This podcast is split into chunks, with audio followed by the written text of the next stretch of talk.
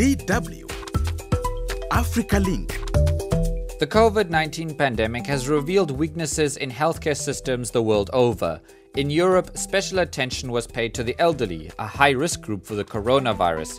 But while wealthy countries have a vast network of care homes and hospitals caring for the elderly, much of this care in Africa is done by families. And as cases mount across the continent, this gap in elderly care is becoming a major concern. This is a DW Africa Link special podcast on the coronavirus. I'm Kai Nebe. But first, we're going to look at the coronavirus pandemic and the latest news on the African continent. And to help me with that, I've got Michael Otti from DW in the studio today. Welcome. Thank you for having me, Kai. Michael, big news this week was that 1 million cases of coronavirus in Africa. Indeed. And, you know, this attests to the fact that the coronavirus is spreading, even as more people appear to be letting their guard down. Um, Kai, yeah.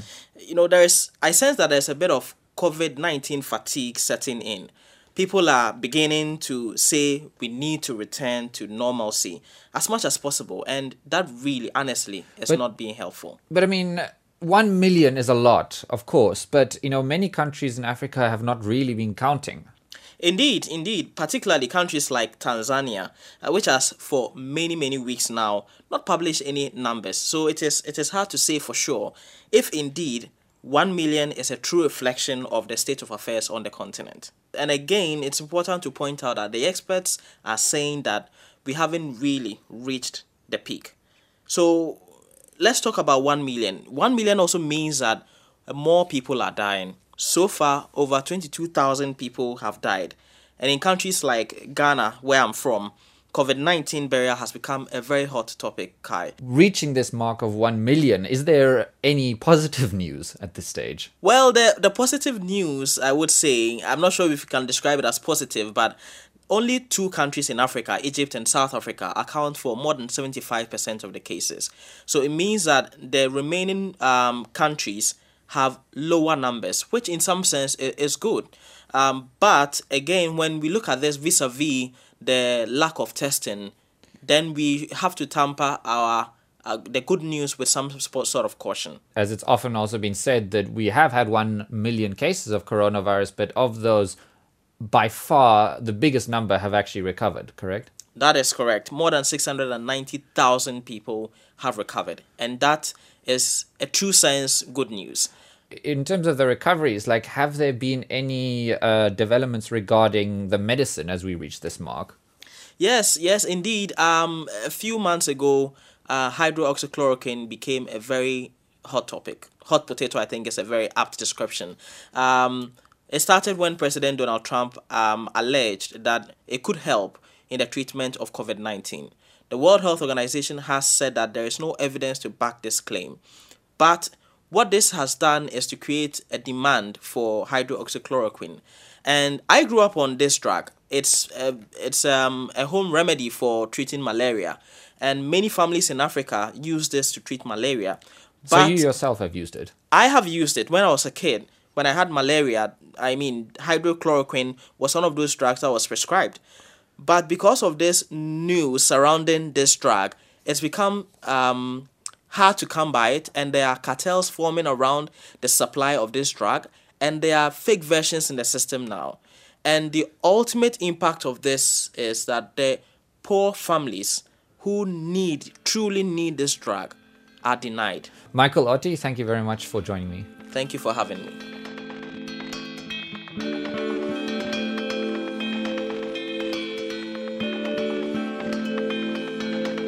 While the coronavirus outbreak poses health risks to everyone, those in or working in elderly care are facing steeper challenges. Across Africa, the lack of state safety nets or even national policies for caring for the elderly is hampering any attempt to keep over 65 safe. Scientists and health professionals have identified older people as high risk for COVID 19 because their immune systems are generally weaker.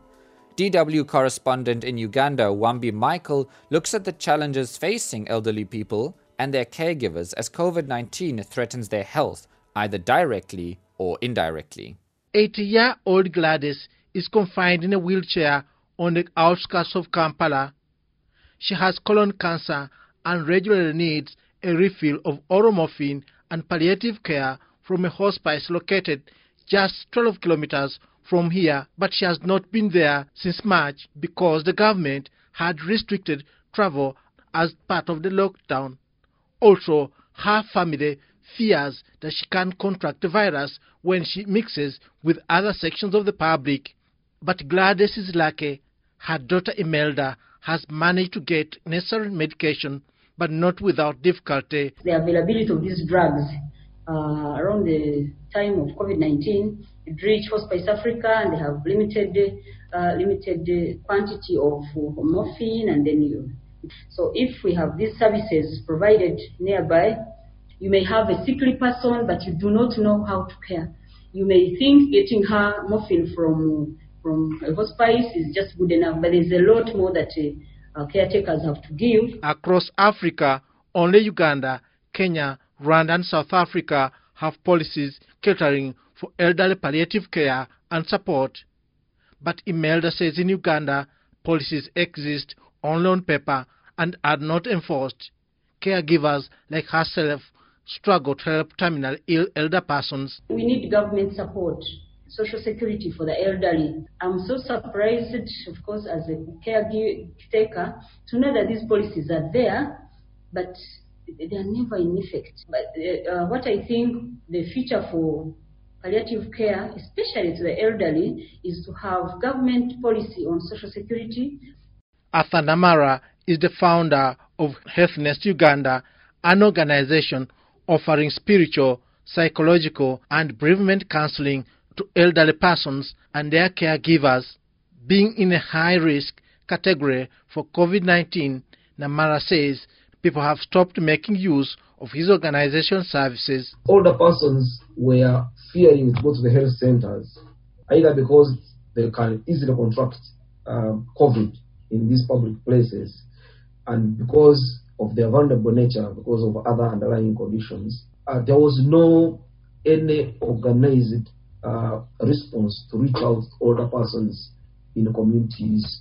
Rose Nanyonjo is a geriatric expert at Kampala's Mildmay Hospital offering HIV/AIDS, palliative care, and support, says COVID 19 has become an extra burden on specialized services. According to Nanyonjo, there are few professionals in the elderly and palliative care in Uganda. Resources are limited. The attitude towards the elderly is also negative in some cases. The myths and misconceptions, they are blamed. Maybe they're getting old, probably they did something, and the patient support system sometimes is not good, poor housing, and loss of property, their, their land is sold, and also the psychological trauma. With COVID 19 cases rising steadily in Uganda, the elderly are at risk of being left even further behind Uganda's healthcare system, despite being the population group most at risk. That was Wambi Michael bringing us those voices from Kampala. In West Africa, many elderly Ghanaians don't get any state assistance. This means they have to rely on family support, and this often involves interacting with young people. During a global pandemic that has already claimed many lives and livelihoods, this is a dangerous mix. DW's Isaac Kaledzi caught up with one retiree in Accra trying to make ends meet. Georgina Kali is 60 and suffers from ulcers and other health conditions that put her at risk of COVID 19. She isn't receiving pension because she never worked in a state agency or had formal employment. Georgina's children have been trying to take care of her since the pandemic hit, but even they are battling.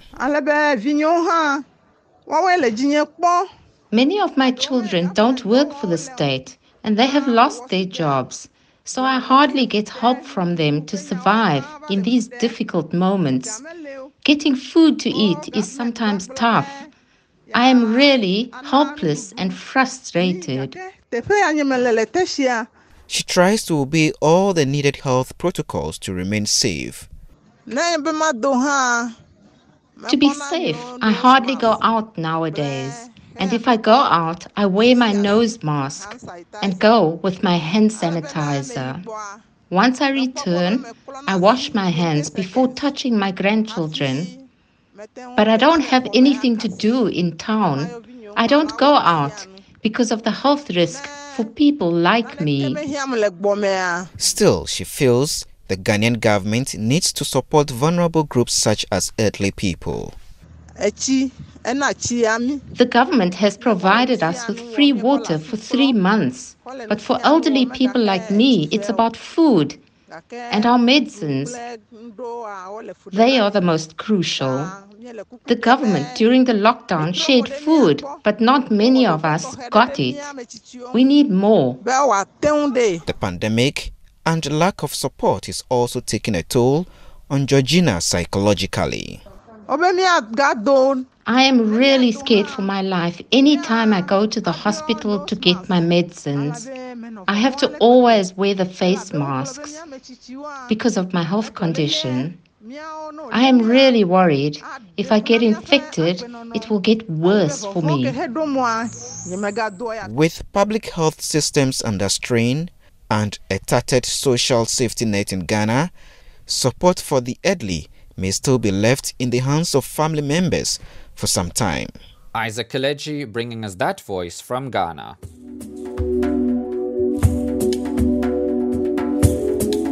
Staying in West Africa, Cameroon.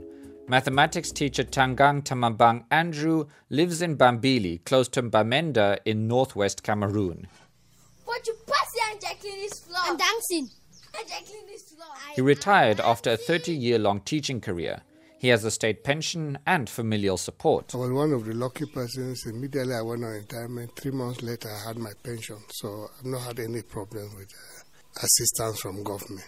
But when it comes to accessing healthcare, Andrew has very different problems. In northwest Cameroon, civil instability and armed conflict makes travel unsafe, and hospitals have become hotspots because everyone goes there to seek help. As of uh, for the past three, four months, we have not been to the hospital because we fear what is happening there. When we hear that people there are being harassed, and uh, so we fear to go to the hospital. So we try as much as possible to take care of ourselves at home. While conflict situations like these in Cameroon are not present in every African country, the outlook for African nations' ability to look after their senior citizens has been almost an afterthought. And while the continent so far has been spared of the coronavirus death tolls seen in the USA and Europe among the elderly, important infrastructure, funding, and policy remains negligible for senior citizens. This was a DW Africa Link special podcast on the coronavirus. Special thanks to Isaac Kaledzi, Wambi Michael, and Jean Marie Ngong and our production team here in Bonn, Germany. Stay safe and bye for now.